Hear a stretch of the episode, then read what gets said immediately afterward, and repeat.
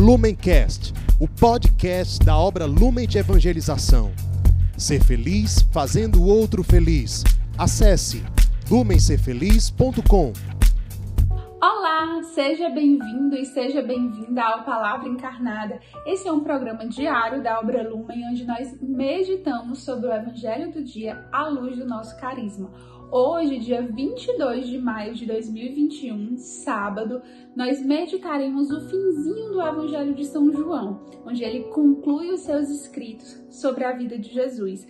Nós temos acompanhado durante os últimos dias a narrativa de São João sobre a vida e a obra de Jesus. E hoje, né, na, no dia antes de Pentecostes, na vigília de Pentecostes, nós meditaremos mais uma vez sobre os ensinamentos que esse discípulo, discípulo amado, deixa para nós. O evangelho de hoje está em São João, capítulo 21, versículos de 20 ao 25. Vamos então à leitura do evangelho? Naquele tempo, Pedro virou-se e viu atrás de si aquele outro discípulo que Jesus amava, o mesmo que se reclinara sobre o peito de Jesus durante a ceia e lhe perguntara: Senhor, quem é que vai te entregar? Quando Pedro viu aquele discípulo, perguntou a Jesus: Senhor, o que, que vai ser deste? Jesus respondeu: Se eu quero que ele permaneça até que eu venha, que te importa isso? Tu segue-me. Então correu entre os discípulos a notícia de que aquele discípulo não morreria. Jesus não disse que ele não morreria, mas apenas se eu quero que ele permaneça até que eu venha, que te importa? Este é o discípulo que dá testemunho dessas coisas e que as escreveu. E sabemos que o seu testemunho é verdadeiro. Jesus fez ainda muitas outras coisas, mas se fossem escritas todas, penso que não caberiam no mundo dos livros que devem ser escritos. Palavra da salvação. Glória a vós, Senhor. Então, meus irmãos, nós estamos no encerramento, é como se fosse a conclusão do Evangelho segundo São João, e ele nos coloca esse seu lugar de discípulo e de missionário. O discípulo que reclinou a cabeça no peito de Jesus, aquele que permaneceu com Jesus. E Jesus já anunciava aquilo, que ele ia permanecer até o fim. São João foi aquele discípulo que esteve com Jesus, né, durante aquele momento em que Jesus estava ali com todos os apóstolos, é, mas ele permaneceu.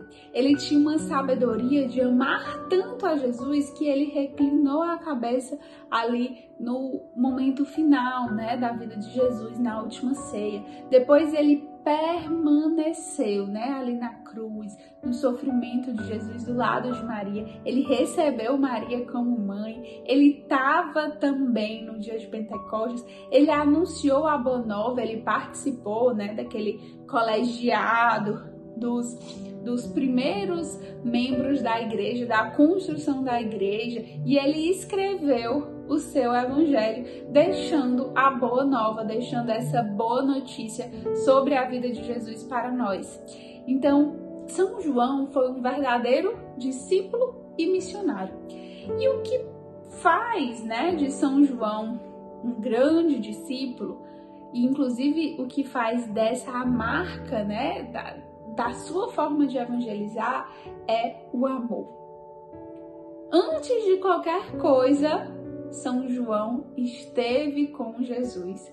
Ele amou Jesus, ele permaneceu com Jesus. Né? Quando a gente, por exemplo, pensa na situação de morte ou numa situação de visita, é algo temporário, né? Quando a gente visita ou quando a gente morre. Mas permanecer com Jesus é algo eterno.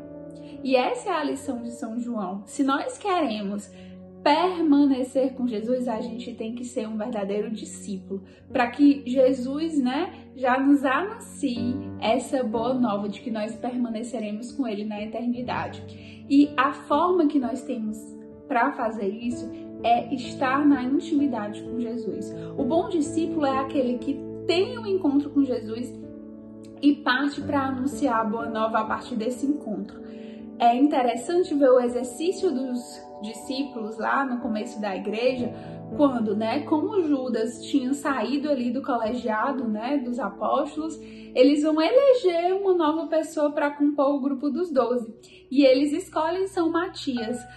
Mas eles usam um critério muito básico. Não precisava ser o mais inteligente, não precisava ser o mais sábio, não precisava ser aquele que tinha palavras mais bonitas, não precisava ser o mais assim carismático no sentido de ter muitos amigos, nada disso. O critério para escolher São Matias foi que ele tivesse tido uma experiência verdadeira com Jesus e pudesse partir para o mundo, né? Ir ao mundo inteiro e anunciar o evangelho. Então, é preciso que nós tenhamos essa experiência com Jesus e saiamos para anunciar. É isso que faz da gente um verdadeiro discípulo e missionário. E nessa véspera, né, de Pentecostes, Pentecostes é o aniversário da igreja. Então, imaginem que a igreja ela tá comemorando a sua criação amanhã, né? Quando o Espírito Santo vem sobre os apóstolos. E a gente pode, então, como o aniversário tem esse significado, né, de um reinício, de um reviver aquela data, como é que nós, membros dessa igreja, podemos viver de uma forma sincera, santa, verdadeira, o aniversário da igreja amanhã? A forma mais sábia, meu irmão, minha irmã, é decidindo ser um verdadeiro discípulo, um verdadeiro missionário. E nós seremos assim quando nós imitarmos São João, quando nós pudermos estar com Jesus, ser íntimos dele, sermos é, amados e amantes de Jesus, né? Tipo, ele nos amar e nós amarmos ele. E nessa troca, a gente querer sair para anunciar a boa nova, a gente tomar Maria como mãe e assim a gente construir a igreja. Esse é o caminho.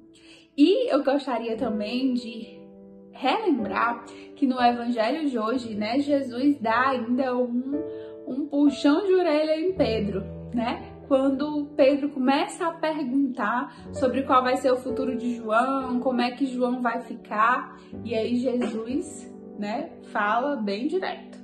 Se eu quero que ele permaneça até que eu venha, que te importa isso? Tu segue-me.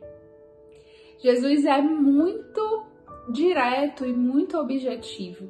E nesse momento, né, de celebrar a nossa vida de discípulo e missionário também no Pentecostes, eu gostaria de convidar você para não olhar para o seu irmão.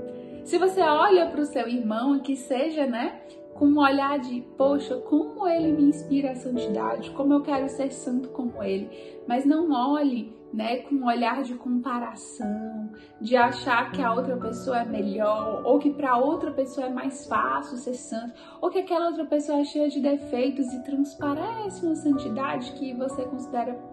Não, não, não, não. Chega é, de ficar se comparando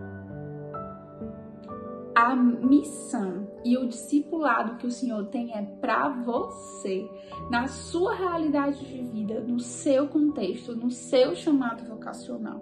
Por isso, meu irmão, minha irmã, o segredo não é simplesmente olhar para o lado até com um olhar de crítica ou de comparação, de se sentir menor, de se sentir maior olhe para o Cristo e que os nossos irmãos sejam essa fonte que nos ajudam a seguir Jesus e não a estarmos tão preocupados com os nossos irmãos que a gente perde o foco. Que Jesus não precise dizer: Ei, você, tu, segue-me. E que isso seja o mais importante. Que Jesus não precise dizer isso para a gente, porque a gente já sabe. E nós podemos nos decidir em segui-lo firmemente e fielmente a partir de hoje, especialmente né, com essa renovação do Pentecostes. E eu gostaria de finalizar o Palavra Encarnada de hoje fazendo um convite. Amanhã nós teremos essa celebração de Pentecostes com adoração e missa em um evento híbrido né, da obra Lumen. Provavelmente não devem ter mais vagas para o momento presencial, mas amanhã, dia 23 de maio, a partir das 14 horas, você pode participar com a gente aqui pelo YouTube numa transmissão desse momento de Pentecostes. Que a gente tenha então um feliz e santo Pentecostes e que a gente possa renascer como discípulo, como missionário, como igreja. Que Deus nos abençoe. Lumencast, o podcast da obra Lumen de Evangelização. Ser feliz fazendo o outro feliz. Acesse lumencerfeliz.com.